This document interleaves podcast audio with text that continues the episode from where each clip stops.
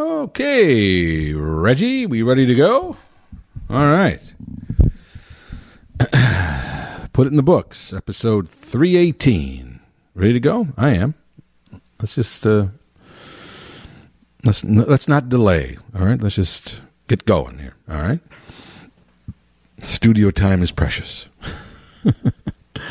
all right. I'll give you the three S's and the countdown. Give me the music of your podcast. Jimmy crack corn and I don't care, right? Okay, here we go. Star Smile Strong. Three, two, one. Hey, it's Elton Jim Toronto, and this is Captain Podtastic.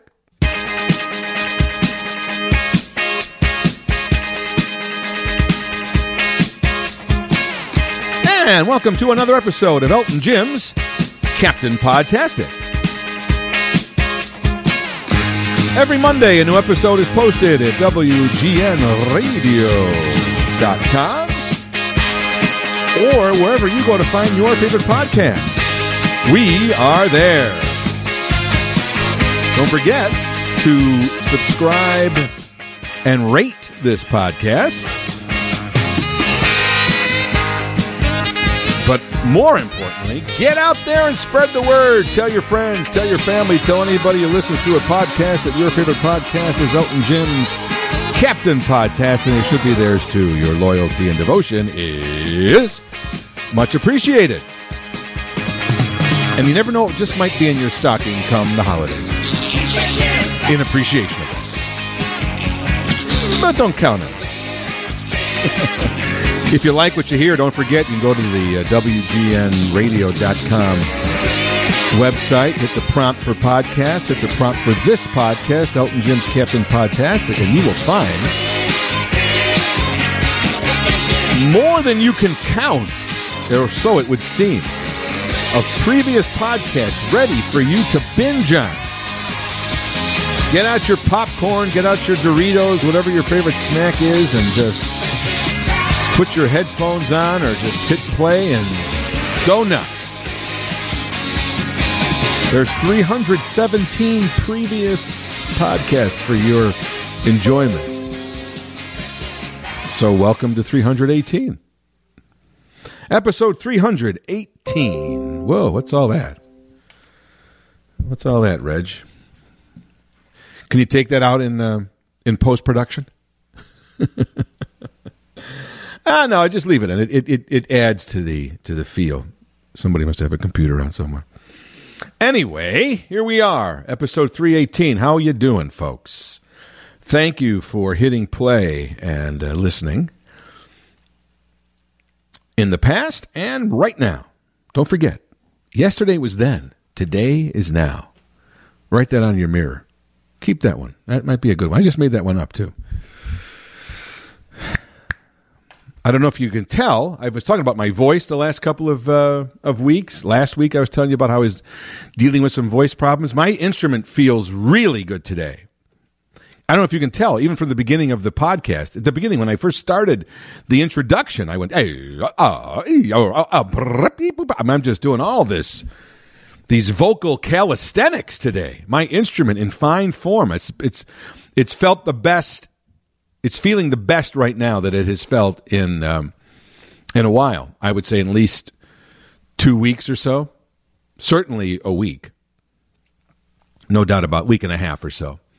It's been a while. It's it, well. I'm trying to think now. Let's see. What's today? It's been almost two weeks since the play ended, and it was a week before the play. So it's been about two or three weeks that I was having a little vocal vocal stress. And hey, I don't know if you saw the um, the news in the last uh, couple of weeks or so. But uh, this vocal thing, this vocal rest, uh, for those of us who who make a living or at least do whatever we do with our voices, um, it's it's no um, it's no laughing matter.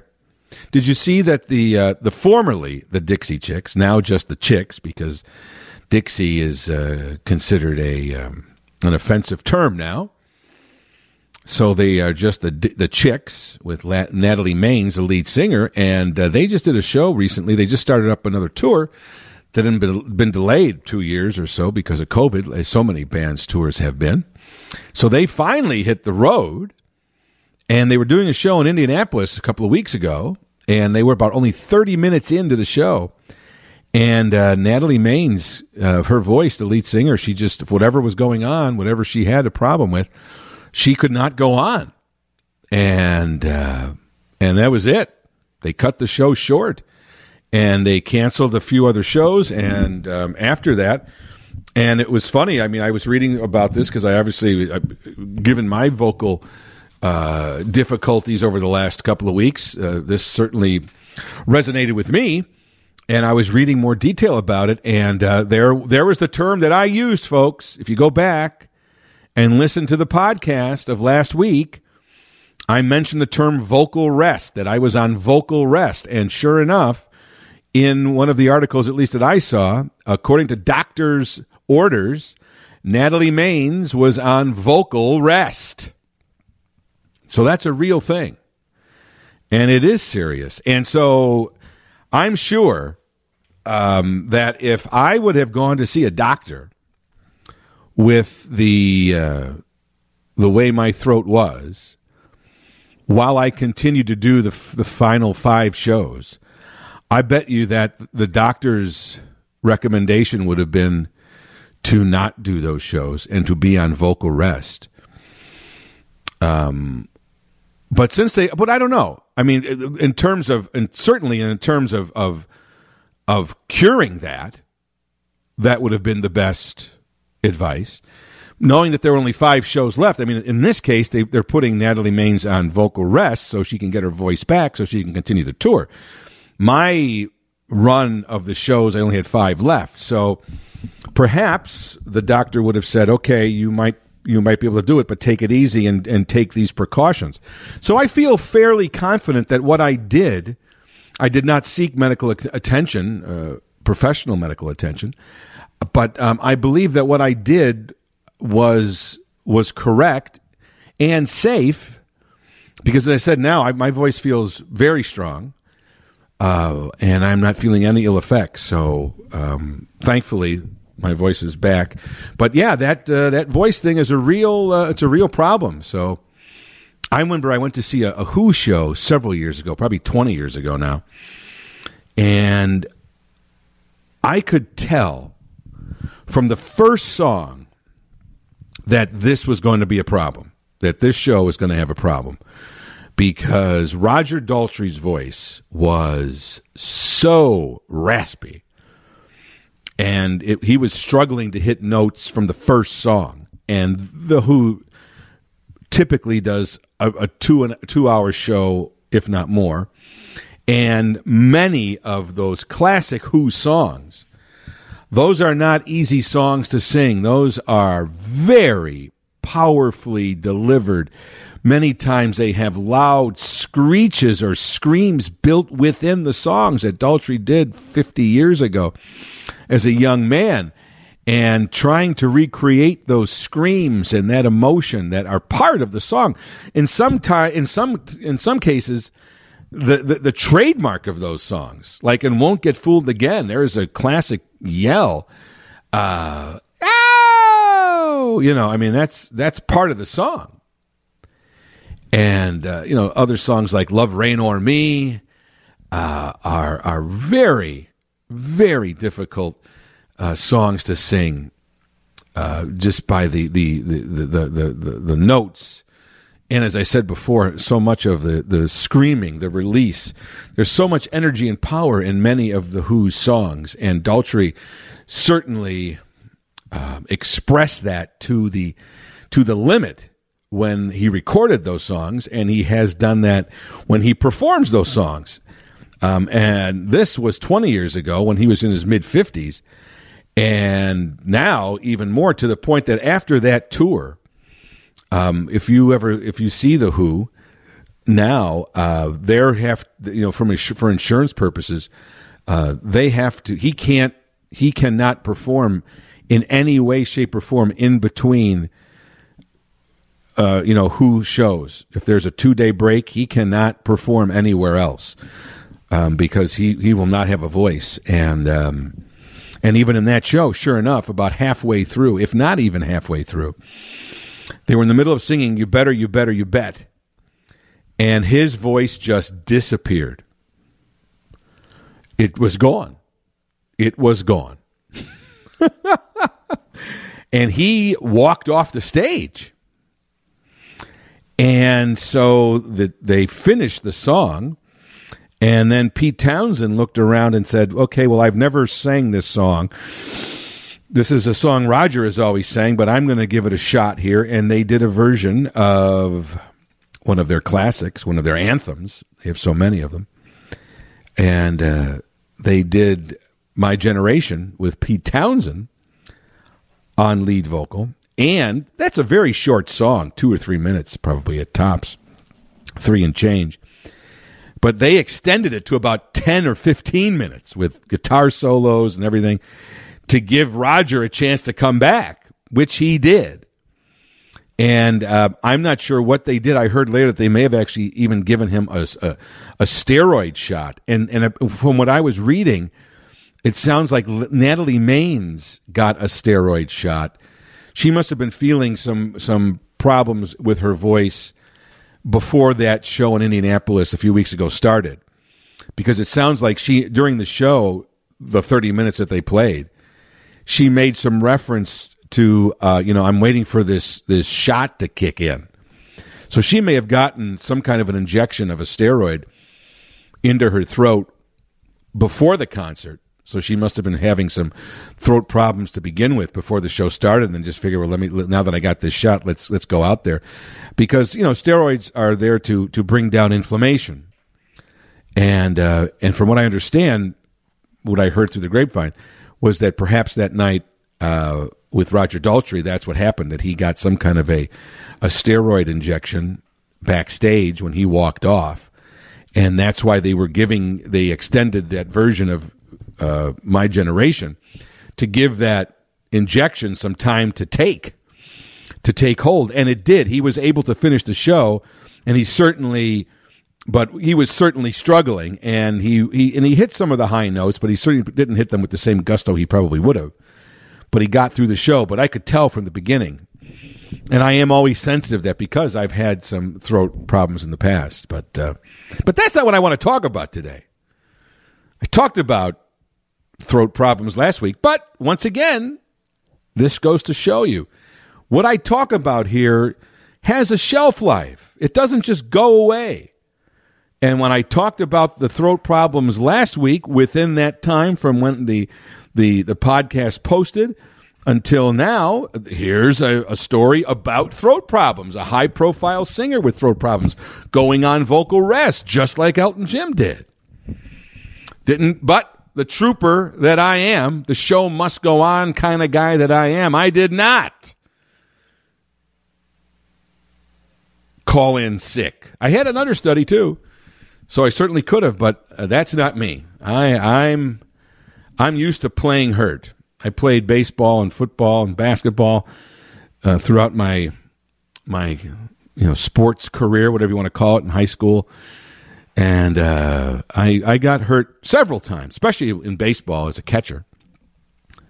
Uh, you don't realize how many times a catcher in a baseball game gets hurt because the ball you know you, you're constantly getting foul tips off your toes and your your legs and and, and your crotch area or your and you know your off your mask, you get rattled, or on your chest with the, even though you have a chest protector, you somebody's throwing the ball, you know, ninety miles an hour, and that thing gets gets gets fouled off and hits you, it's going to hurt. And so, uh, believe me, I had um, I had my share of bumps and bruises that uh, you just had to walk off.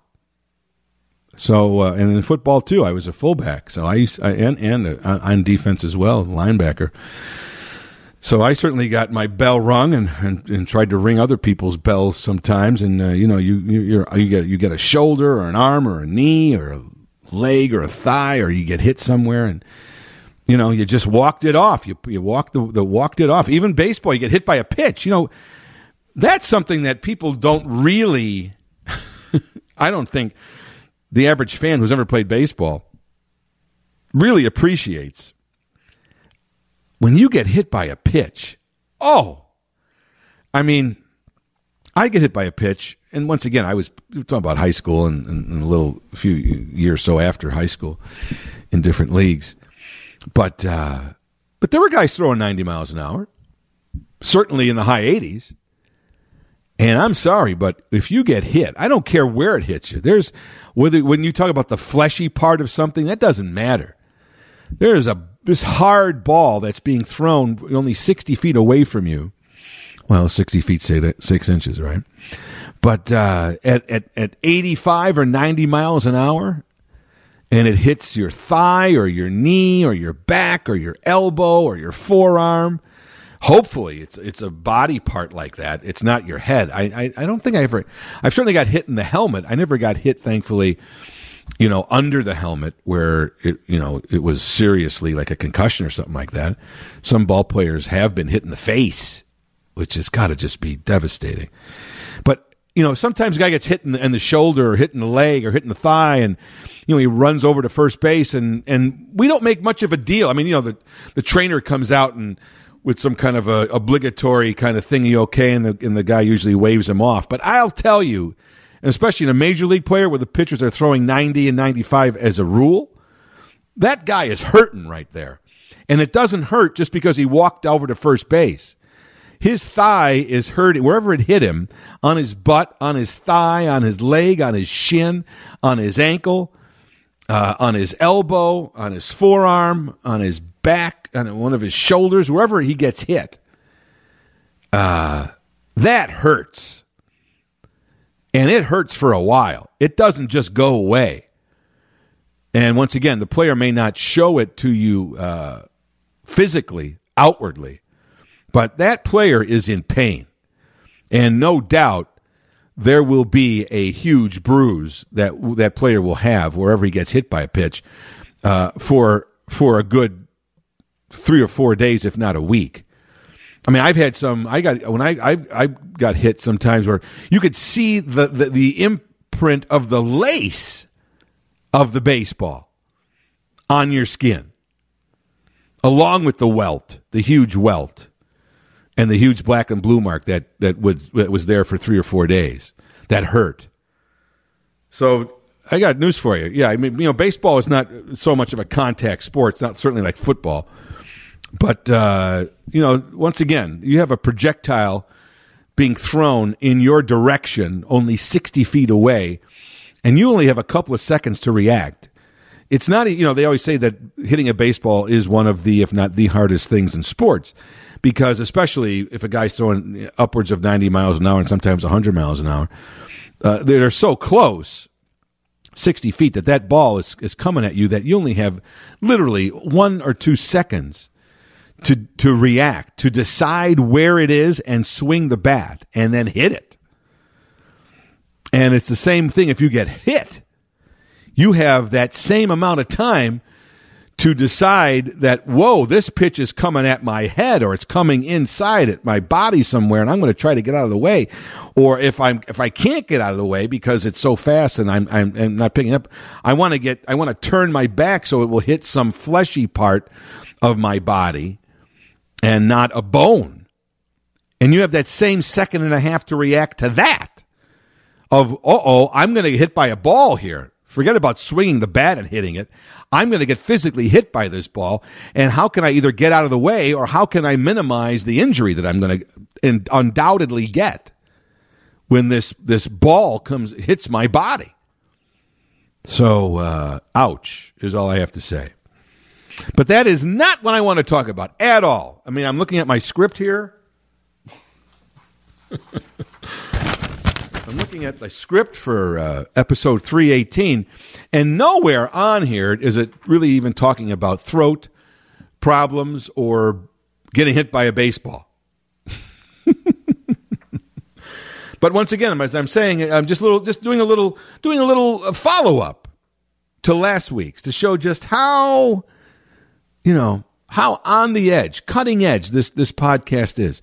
You were probably looking at that podcast like week and saying, "Well, what's the big? Oh, poor Elton Jim. He's complaining about a sore throat. Oh, he, oh, poor guy." And he's going on and on about what he did to to get his voice back. You know, who can relate to that? And within a week, a major star had a similar situation and had to cancel shows.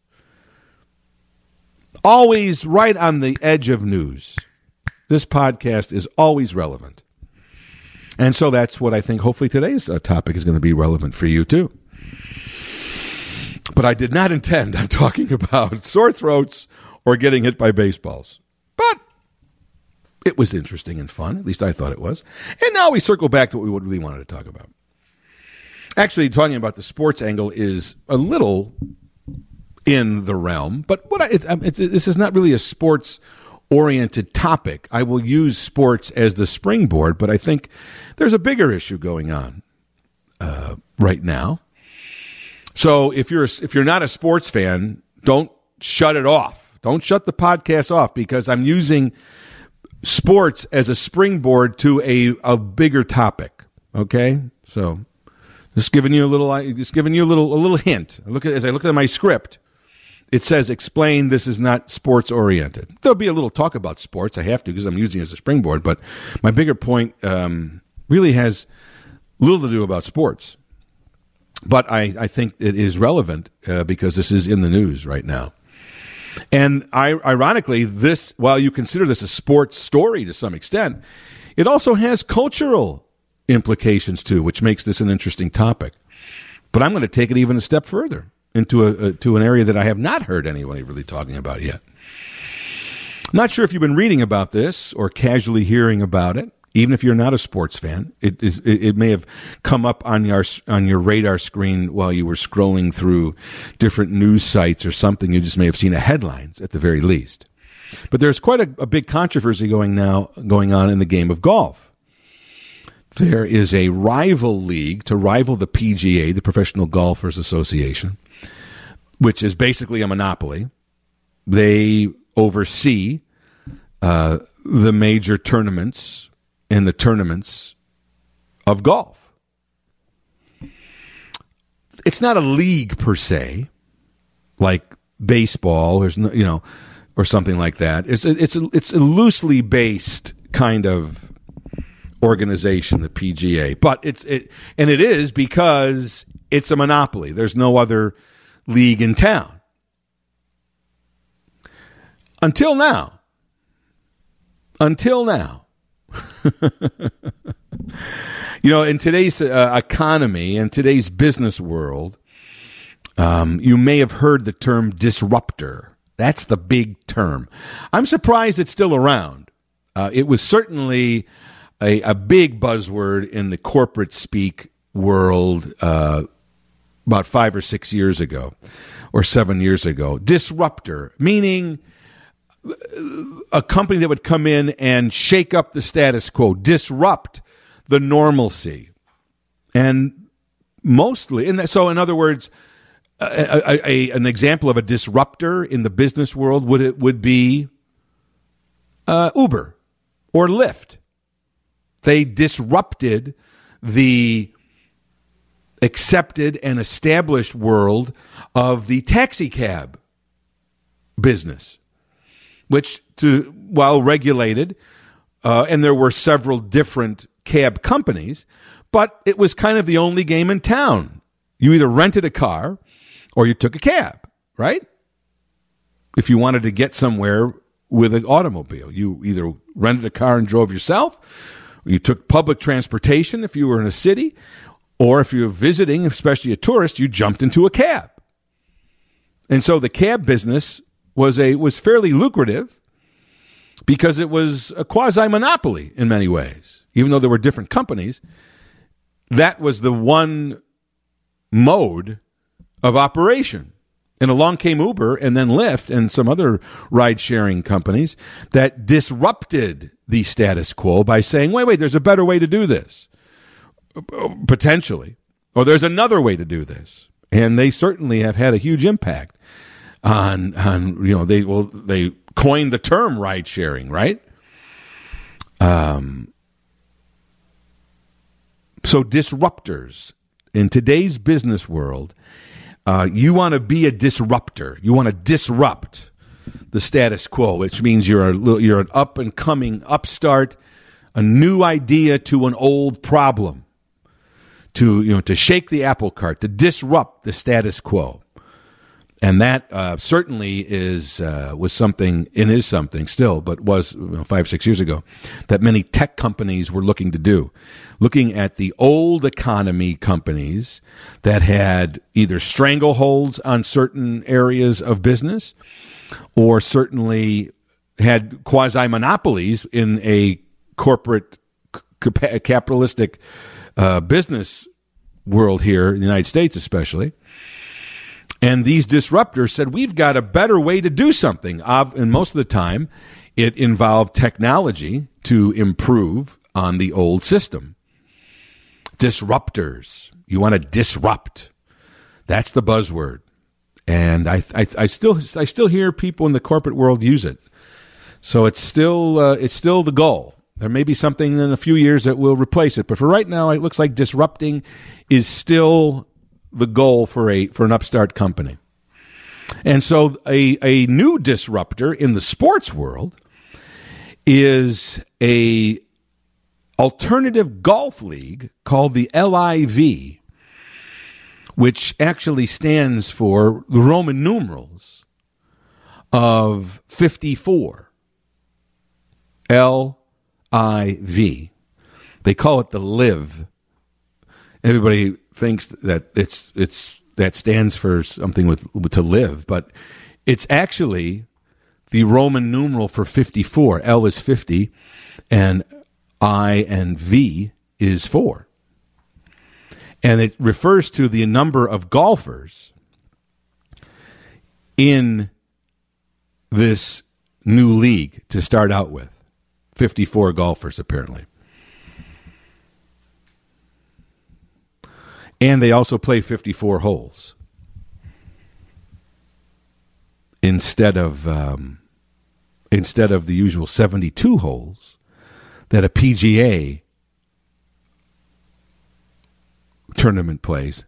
The tournament plays Thursday, Friday, Saturday, and Sunday, 18 holes, four rounds, four times 18, 72. In this new league, they play 54 holes. And the controversy is first of all, the PGA has never been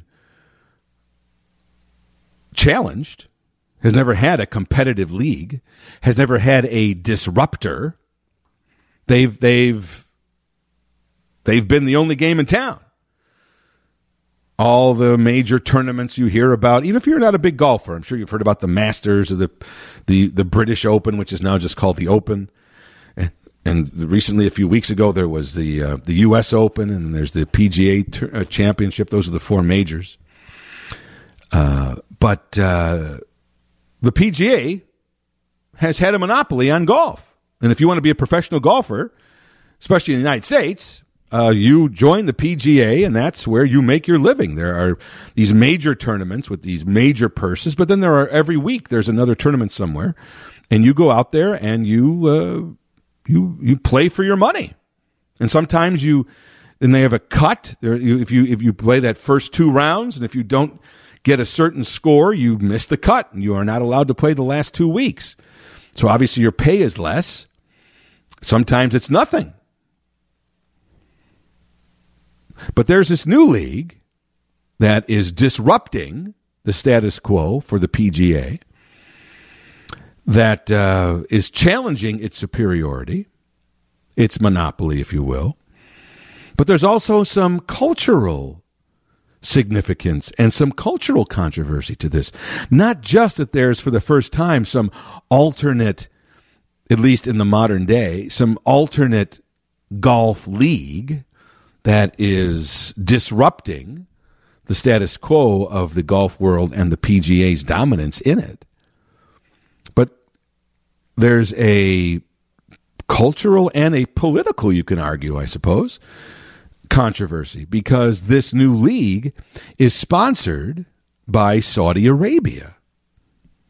And Saudi Arabia, as many of you know, has a history of uh, very serious civil and human rights violations, executing people, um, not giving women any freedoms or rights, whether it's the ability to drive for women or the ability to go to school in the 21st century. The Saudi Arabian culture is steeped in religious beliefs that date back thousands of years, and it is ultra conservative, and the government is a theocracy r- ruled by the rule of religion to govern the people.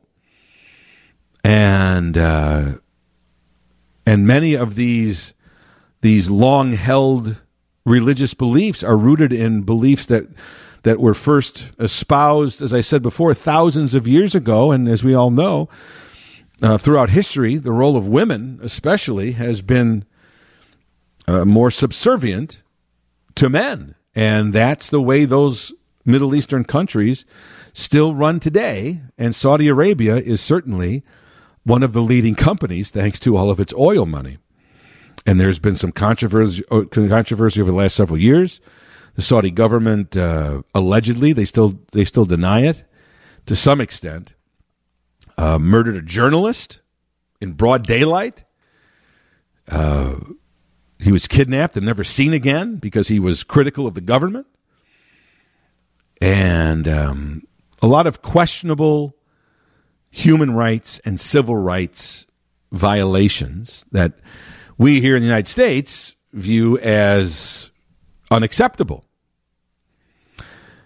And so the reason why this new league, the LIV League of golf, is controversial is not only because it is uh, testing the superiority and the dominance of the PGA, but it's also funded by a Saudi Arabian group which has billions of dollars to throw to establish its league. And so it, of course, is trying to attract some of the best players in the world to play in their tournaments and join their league. And some of the biggest names have been approached and some of and some of these big names have actually accepted to play in this tournament in these tournaments in this new league. Because they've been offered guaranteed money. As i said to you before in the PGA world you have to you have to play for your you have to play for your money. You have to make the cut every week and now, if you're one of the elite golfers, you're most likely going to play make that cut. Although sometimes it happens. Everybody has a bad week. But most golfers today, the, the upper echelon of golfers, make more money from endorsements probably than they do from actual prize money. And certainly the prize money has, has gotten more as the years go by and golf got more popular. And certainly over the last 20 years, thanks to Tiger Woods, golf's profile has risen, which has certainly made for the opportunity for something like this new league, this LIV league, funded by the Saudis, to even exist. So the PGA has certainly looked at this new league as a major threat and has suspended players who dare to play in these le- in these other tournaments. Um, they suspend them. Other people they said you can't you you know you suspend them or you can't be a member of the PGA. If you play in these leagues, they, they have felt very threatened by this disruptor. They have felt very threatened. They had a very nice little monopoly where where the same rules and, and, and, and it was almost on autopilot. And suddenly here's this upstart coming in trying to disrupt the status quo. And there's been a big moral dilemma and a political dilemma and a and a and a cultural dilemma. If you're a golfer, an American golfer, especially in today's culture, in the culture, in the cancel culture world here, where whatever you do is scrutinized by the public thanks to social media, So the question is some of the greatest golfers in the game today, including Tiger Woods, whether they are at their peak or they're older, like uh, Phil Mickelson and Greg Norman, great names, but in their 50s and 60s, or newcomers like who uh, have been have won major tournaments and have been ranked number one in the world, like uh, like Dustin Johnson or, or Brooks Koepka, or you know major winners of of, of uh, winners of some of the majors in the last couple years, up and comer starters like Patrick Reed or um, you know Bryson uh, DeChambeau but uh, other people, as I said, well known names like Sergio Garcia, uh, Lee West, Lee, um, is it Westwood? Yeah, I think. Um, Ian Poulter. A lot of names have been approached and and been guaranteed money. Don't have to worry about making the cut. And some have been offered rumored, like in the case of Dustin uh, Dustin Thomas or Dustin Johnson, I'm sorry, perhaps they would offer two hundred million dollars to play in these tournaments, to to to to give it credibility, and to establish it as a competitor to the PGA. They go after the big names and they overspend to get that credibility. So those first people in, it's like one of those pyramid schemes. The first people in do make a lot of money because they're the the other these uh, the person you know this this Saudi group is looking to get some instant credibility. And the only way to lure somebody is with money, and the Saudis certainly have money. And there is a number, apparently, where people can be bought. And so people like, you know, that have had these these very squeaky clean public images, especially like Phil Mickelson, everybody's favorite, Phil Mickelson, um, said bad things about the Saudis, but still agreed to play in these tournaments and take their money. Dustin Justin Johnson, one of the one of the, the top players. I mean, he's number sixteen right now, but he's he's won several majors. Apparently, may have gotten upwards of one hundred and perhaps two hundred million dollars guaranteed. Brooks Koepka, one of the best players right now, ranked nineteenth, but still he's won a couple of major tournaments. One of the best players. He has decided to do that. So here we have the game of golf, which is always, I mean, as I said before, to some extent, the game of golf should be happy. The PGA should be happy that that there's this kind of interest in it. That someone would, you know, you know, you, you if you're an established company, you look at this and you say, I don't want any disruptors. I want to keep things status quo. But if there's a disruptor, that means that you're in a very good sector that someone is looking at to say that's a great sector to get into, meaning it's doing well. So that's the dichotomy. The, the dichotomy. That's the that's the irony is that golf is being threatened because golf is a hugely popular sport. Has been elevated. Golf for many years certainly, you know, and, and, even though it had its greats like Nicklaus and Palmer and, and so many who helped put it on the map, but there's no question what Tyler, Tiger Woods did for the popularity of uh, of golf for the last 20 years. And so golf, while it was always viewed as kind of an, an elitist white male game, and still is to some extent, but it's certainly trying to be more diverse. Especially there's there's many Asian players in it, but there there's many international players as well. The the the, the person who just won the the the U.S. Open is from Britain. But uh, but golf was always kind of viewed as kind of a sport slash hobby, a country club world, an elitist game, just like tennis was. But in the seventies, you had people like Jimmy Connors and John McEnroe and Bjorn Borg and Billie Jean King, who who brought it into the mainstream, and now it is certainly uh, one of the popular sports in the world. And golf, too, has elevated its standing. So much so that another entity wants to get into the action. So, uh, on a bigger scale, golf should look at this and say, this is a good thing because we're doing so well. Someone else wants to get in on it. But then, if you're the establishment of that, you don't want anybody getting in on it. You don't want any disruptors. And so, as I said before, this is even more complicated because not only is there a, a, a competing league, but it's a competing league that is funded by a government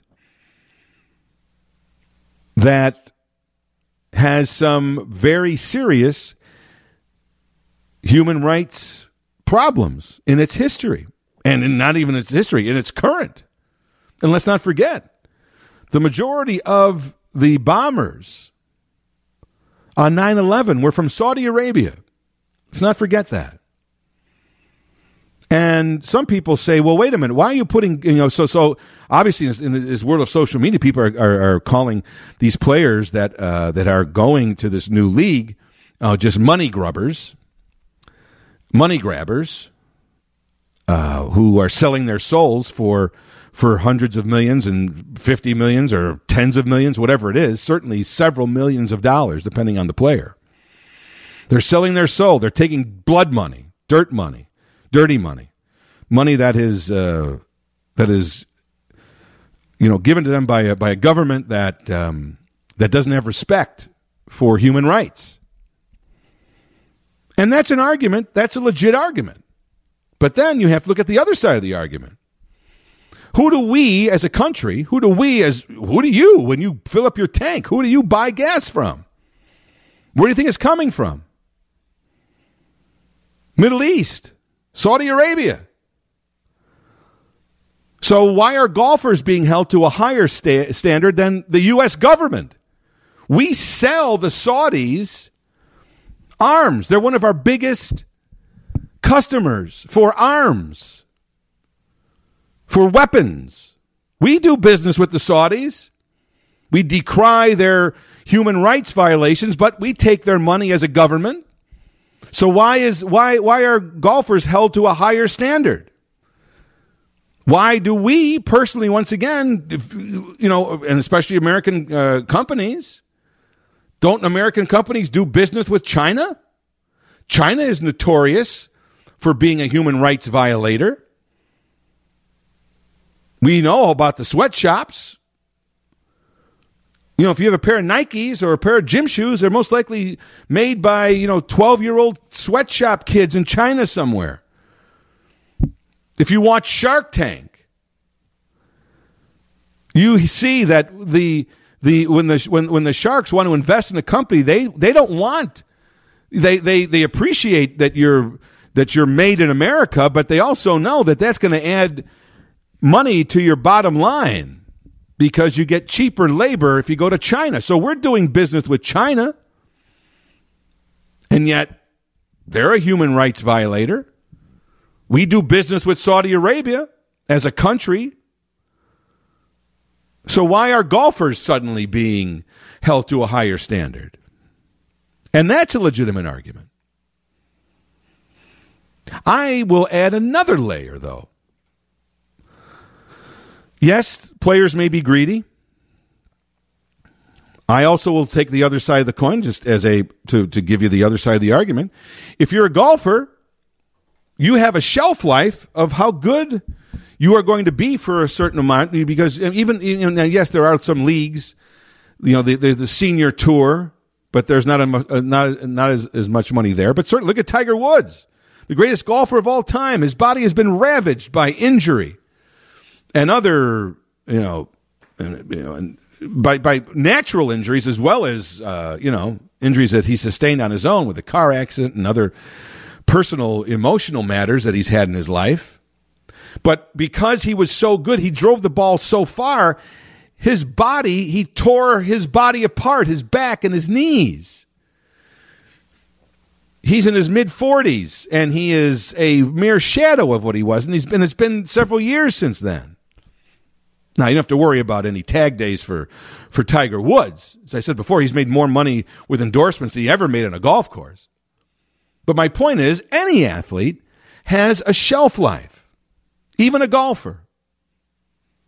Even though there are these senior tournaments, they're making the same kind of money they do on the regular tour.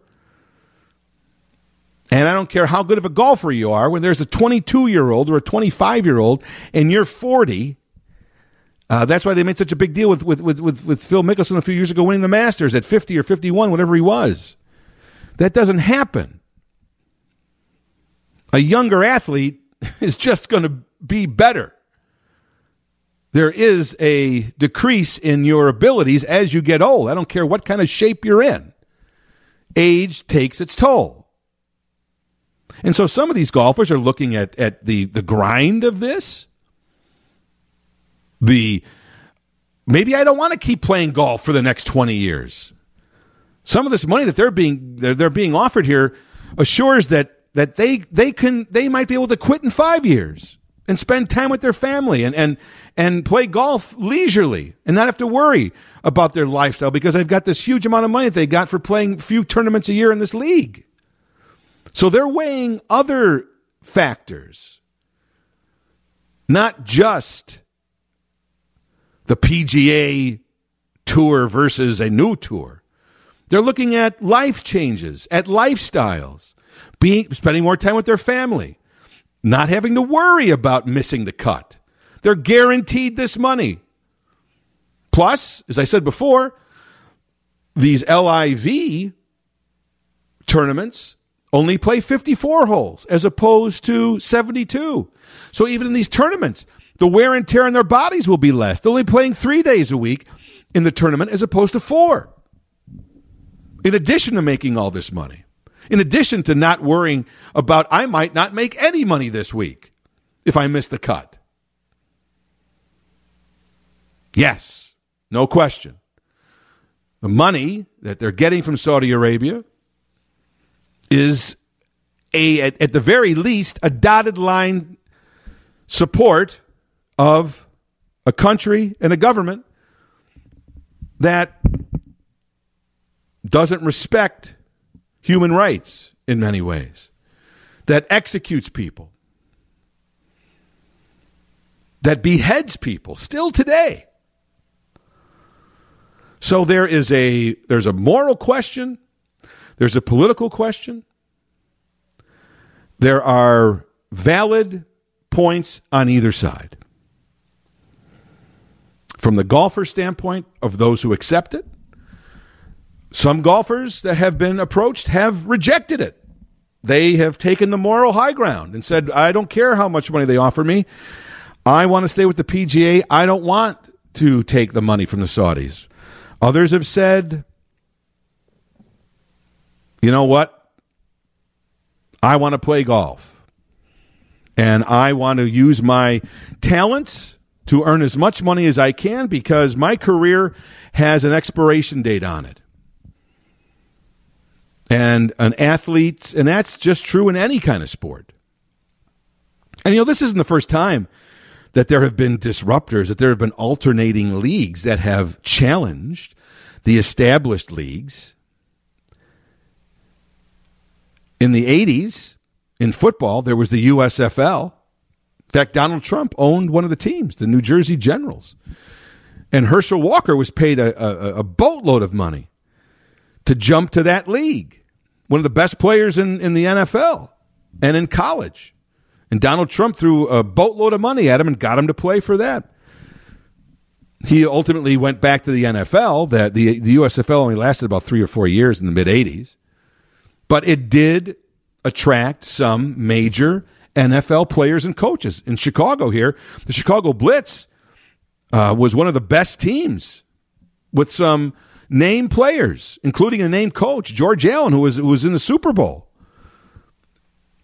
with the uh, with the Washington Redskins, one of the most you know uh, successful coaches in NFL history. Was on the coaching staff when the, the Bears won in 1963, won the championship before the the Super Bowl was was established. So they were paying much more than the NFL was paying at that time because they needed extra that extra credibility. In the 70s, there was a, was a hockey league called the WHA, the World Hockey Association, to challenge the NHL. Same thing. Bobby Hull, one of the greatest players of his day and one of the greatest players, if not the greatest player in Blackhawks history, left the Blackhawks in 1971. The WHA went after some of the biggest players of the day to give them instant credibility. They looked at the NHL and they said there's a lot of major cities in, in, in, the in the United States as well as in Canada that don't have hockey teams. We can make a league to serve those.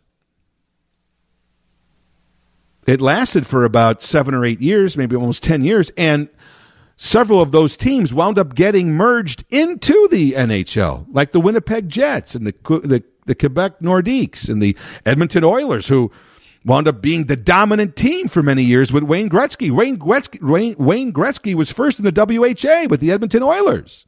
Wasn't even in the NHL until the Oilers came into the league in the early 80s. So some of these competing leagues haven't been bad. They haven't lasted themselves. They haven't lasted. They haven't been true disruptors because they ultimately either went out of business or did merge with the existing one. But for a while, they made a mark.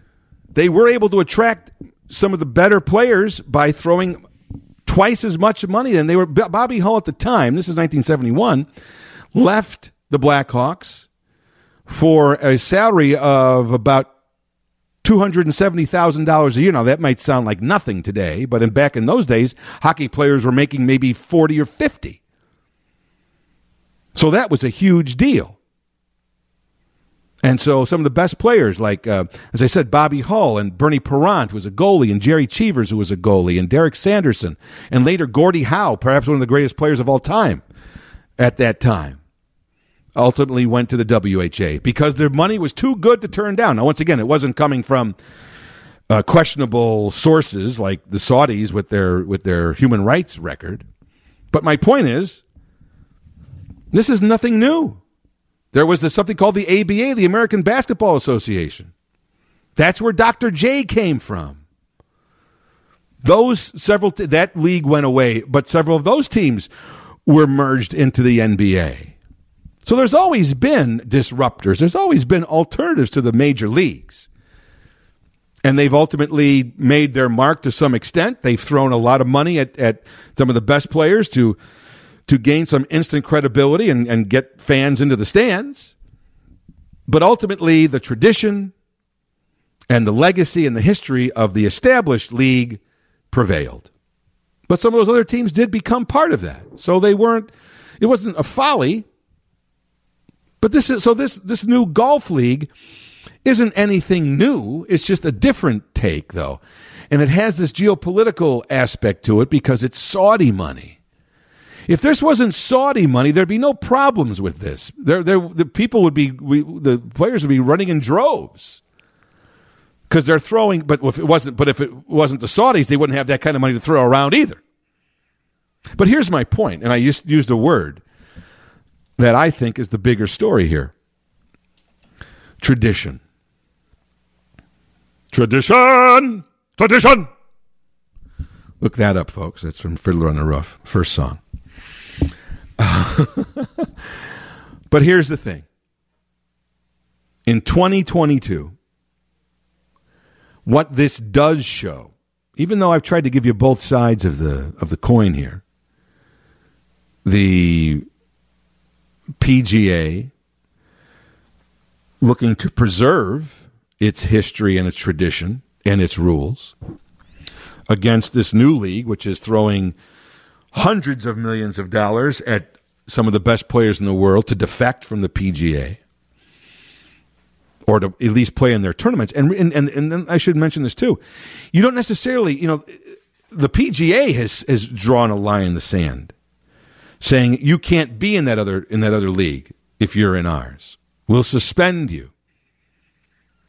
Uh, interestingly enough, within about a week or so, when, when one of these players began to defect and, and take the money, the PGA now has just announced in 2023 they will have a series of five or seven or eight, I believe, no cut money, $20 million no cut tournaments similar to what now it's not these two hundred million dollar. Uh, the, the purses are twenty million, but everybody who plays will get a guaranteed set of money, as opposed to the way the the normal PGA rules are that you have to make the cut. Some people don't. You know, some you know we hear about all we hear about these same you know these some of the best golfers, but there's a lot of golfers that don't have sponsorships, don't have private jets. And sometimes they don't make the cut for a month. And they're paying their own way to pay to get in those tournaments and to pay for their transportation. Many of the, the elite golfers, that's all covered. They have sponsors who, who take care of all that. Whether it's, you know, golf equipment, golf bags, you know, balls and stuff like that, or, you know, whatever. And odds are that even if they miss the cut, it doesn't really matter to them because they, they, they, they've got money in the bank. But there are some working class golfers there that, that, that don't make the billions and billions and don't get all those endorsements. And they're out there every week. So, ironically, while the PGA initially was steadfast and saying if you you know this is the PGA and you can't do that as more players and just last week this Brooks Koepka who was not initially in the group but he was one of the best players and then he agreed to go on the heels of Koepka leaving to to play on the in this LIV league the PGA now has announced that they are going to have some tournaments that are no cut guaranteed money tournaments, similar to this. So you can say what you will about the disruptor, but they're already changing the way the, PA, the PGA does business in a matter of weeks because they saw how real the threat was because the money was too much. The money was too tempting. And even if there were some players like Brooks Koepka, uh, Brooks Koepka who initially um, was against it, and talked against the LIV. But they must have come up with some major offer for him because he changed his tune and took the money. And here's a guy who's one of the leading players in the world, but he's also kind of injury prone. And he might be looking at the long run and saying, "Look, I I don't maybe ha- I don't have another 10 years in golf to be in the upper echelon, to be competitive. And here's somebody who's offering me $200 million or $100 million. How do I turn that down for my family? How do I turn that down for my family? So are they are they greedy? I don't know. They've taken a huge risk in their lives to play this game. There were no guarantees they could make it. So they took a huge risk. And those are the spoils. And as I said before, any athlete's career has a shelf life. Not only with the aging process, but with the injury process, process, which you can never predict. You might be healthy on one swing, and the next you can't swing a club anymore. In football, literally every play could be a football player's last play of his career. Every time the every time that ball is snapped, there is a potential for every player on that field, the 22 players on both sides of that ball, may never play another play. They may blow out their knee, they may break a leg, they may blow out an ankle, they may separate a shoulder, whatever it is. Every play, they have the potential. That's that's real. That's reality, folks. I mentioned before about a baseball player. Oh, baseball looks like it's just this pastoral game and everybody's just kind of running around in a big field. Someone's throwing a, a, a hard projectile at you at 100 miles an hour, and you've got seconds to react. It could hit you in the face, it could hit you in the head, it could kill you. That's the risk. So it's a very difficult question, but here's my point. What we are seeing, and it's just being highlighted right now because of golf because it's happening in the golf world now. But I also think it's it's it's apropos because golf itself is so based on tradition and its history, and that's what it sells, just like baseball does. But even more than that, golf. Anytime you watch a golf tournament on television, that's all they show is is the oh it's, it's the 150th of this and they show the black and white footage and Bobby Jones and Arnold Palmer and and Ben Hogan and all these players from the past and and, and today's players the, the PGA is steeped in history and all these tournaments are steeped in history and tradition and some of the players and I give them credit but they may have bank accounts such that what's another hundred million? I mean, if you're Tiger Woods and you're the greatest golfer forever, do you want to do you want to get into controversy of taking the Saudi money, or do you want to look like you're you're uh, on the right side of history and you're um, you know you've got some moral high ground and you say no and you've got a loyalty to the PGA and all the history of it with the Masters and and things like that. So you turn it down. But some players are looking at it from a realistic standpoint. But here's my question. And I think it's it's it's more endemic of our society today. And it's not just golf, but I think it this is is highlighting this if you think about it. More and more the traditions that we have had are falling by the wayside. And they're falling quickly. And they're falling without a lot of fanfare. And in this case, there is a tradition in golf that is epitomized by these tournaments in the PGA, whether it's a monopoly or not. This is the that was the only game in town, and so everybody played in the PGA, and so there were all these amazing players and these great moments and these great shots and, and uh, these records of, you know, Jack Nicklaus winning the most majors and Tiger Woods, you know, the most money and, and his dramatic putts and all this stuff.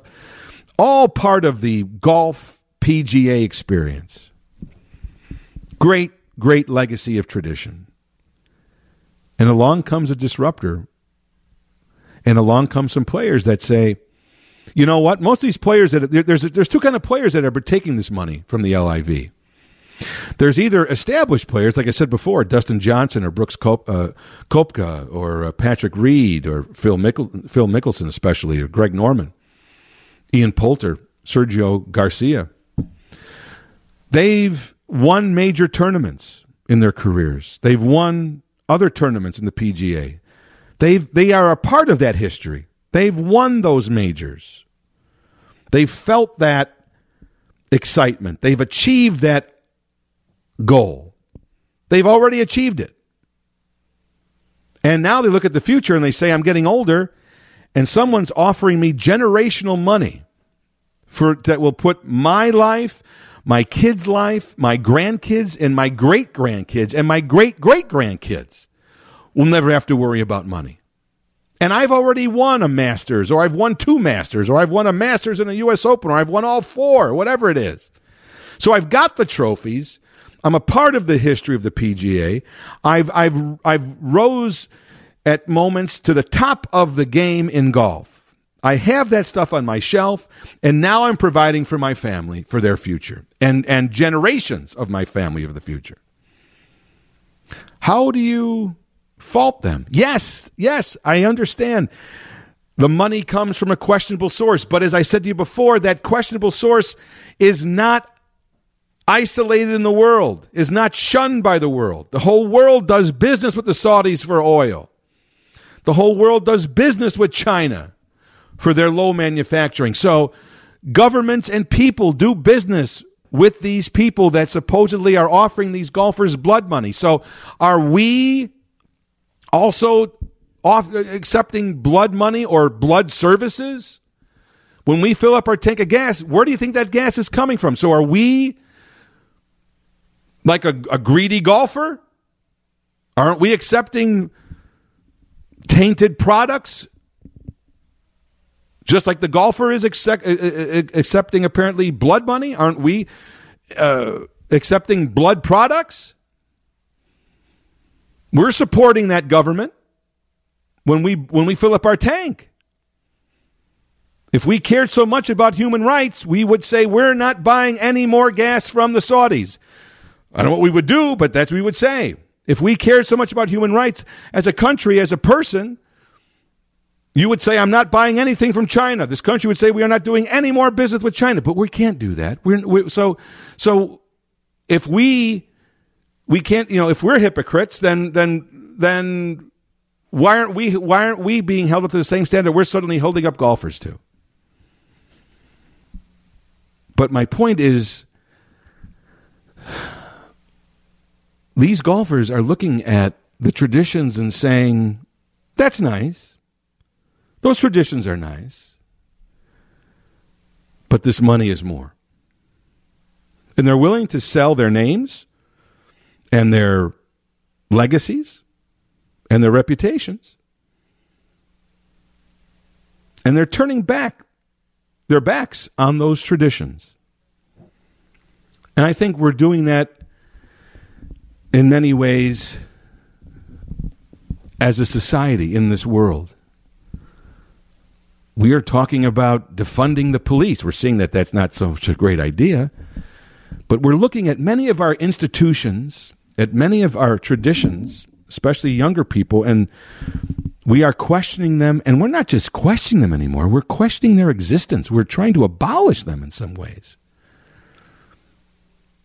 And we have we, we continue not to learn from history. But there is something to be said for moving forward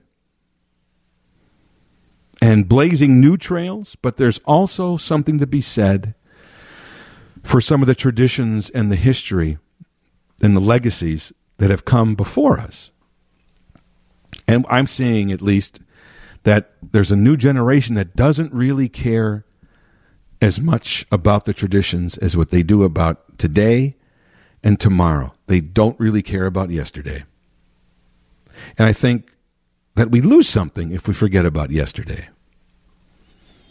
And this golf controversy, I think, is putting a spotlight not just on the money, not just on the Saudis, just not on the disruption of this, not just on the traitors or the betrayal or the, the questioning golfers or their motives. But ultimately, those players that are accepting that money for a new league and turning their back on the PGA are sending a, a, a, I think, a bigger cultural message. They don't really care about the tradition. Oh, sure, they want you know, you know, they want to. They they may some of these guys may have never won. For instance, the greatest in golf, the greatest tradition is probably the green jacket of the Masters, right? Most of these players that have taken this money have won a Masters. Or the other ones who have taken it realize they never will win one. Their time is his past. They're older. A 25 year old is going to play is going to is is a better chance to win it than a 45 or a 50 year old. So maybe they've realized, you know what? I respect the tradition of, of the golf, but I had my moment and I didn't get it. And they look at the deep dark truthful mirror and they say, you know what? I can't turn this money down for my family.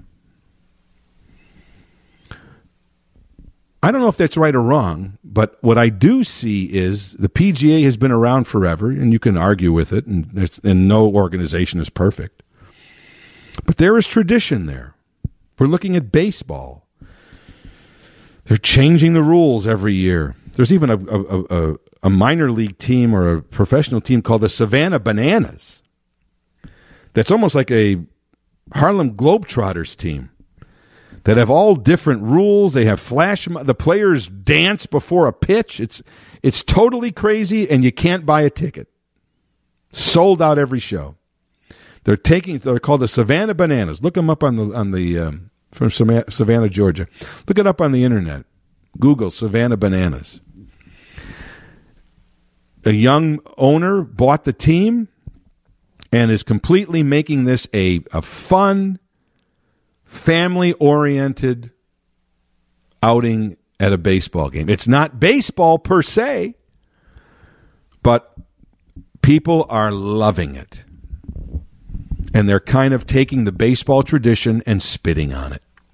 And baseball itself is trying to is trying like mad to hold on to its tradition, but at the same time it's trying to appeal to a younger generation with a shorter time span who wants to be involved, who who who who who who doesn't appreciate a 2 to 1 game, who doesn't appreciate a 3-hour game like the fans of the past did.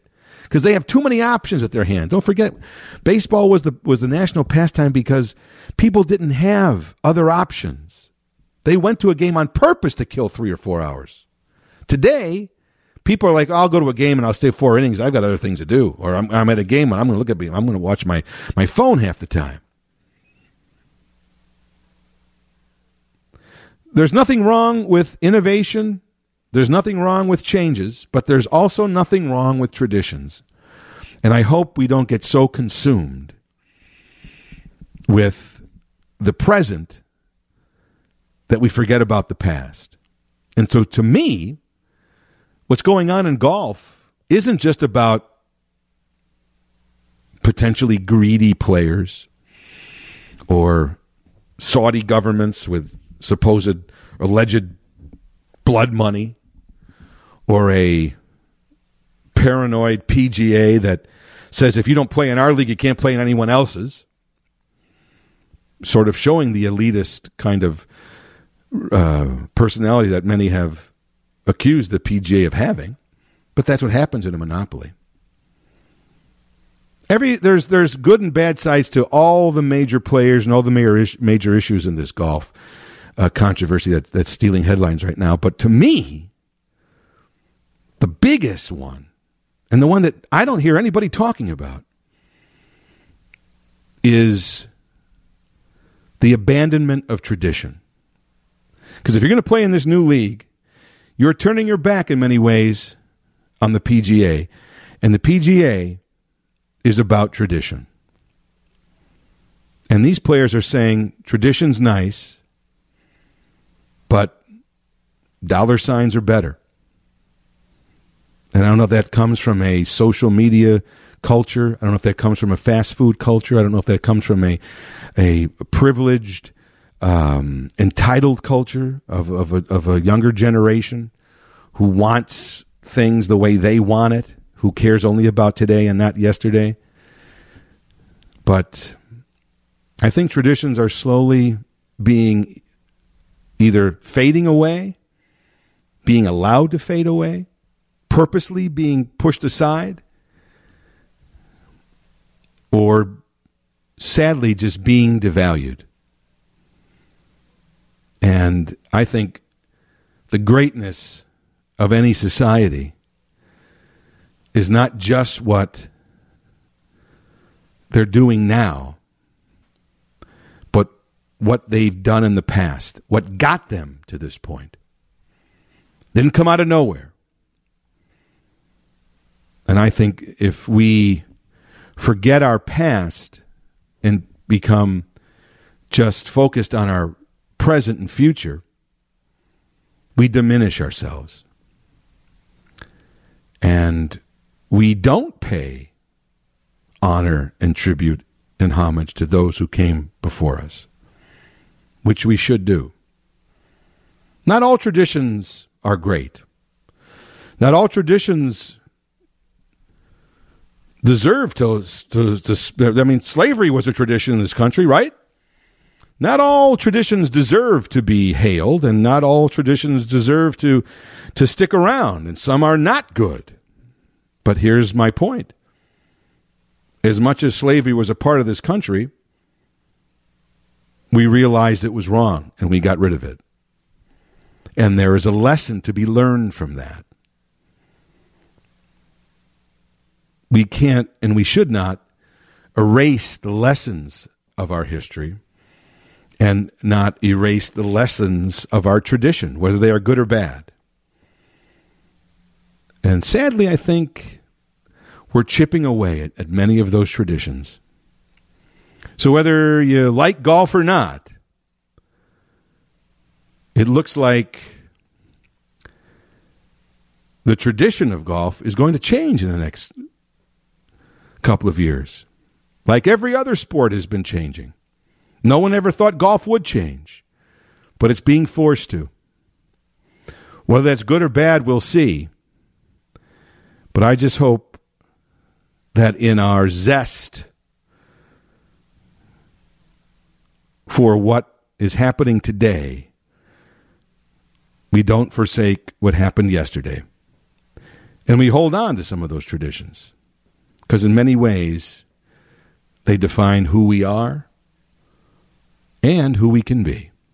And so ends another episode of Elton Jim's Captain Podtastic. Don't forget, every Monday a new episode is posted at WGNRadio.com or wherever you go to find your favorite podcast, we are there. And don't forget to send a message, send a link, tell your friends, tell your family, tell anybody who listens to a podcast that your favorite podcast is Elton Jim's Captain Podtastic, and it should be theirs too. Your loyalty and devotion is much appreciated. Hope you enjoyed episode number 318. I'm Jim Turano. I ain't here on business. I'm only here for fun. You've been listening to Elton Jim's Captain Podtastic from the end of the web to your screen. For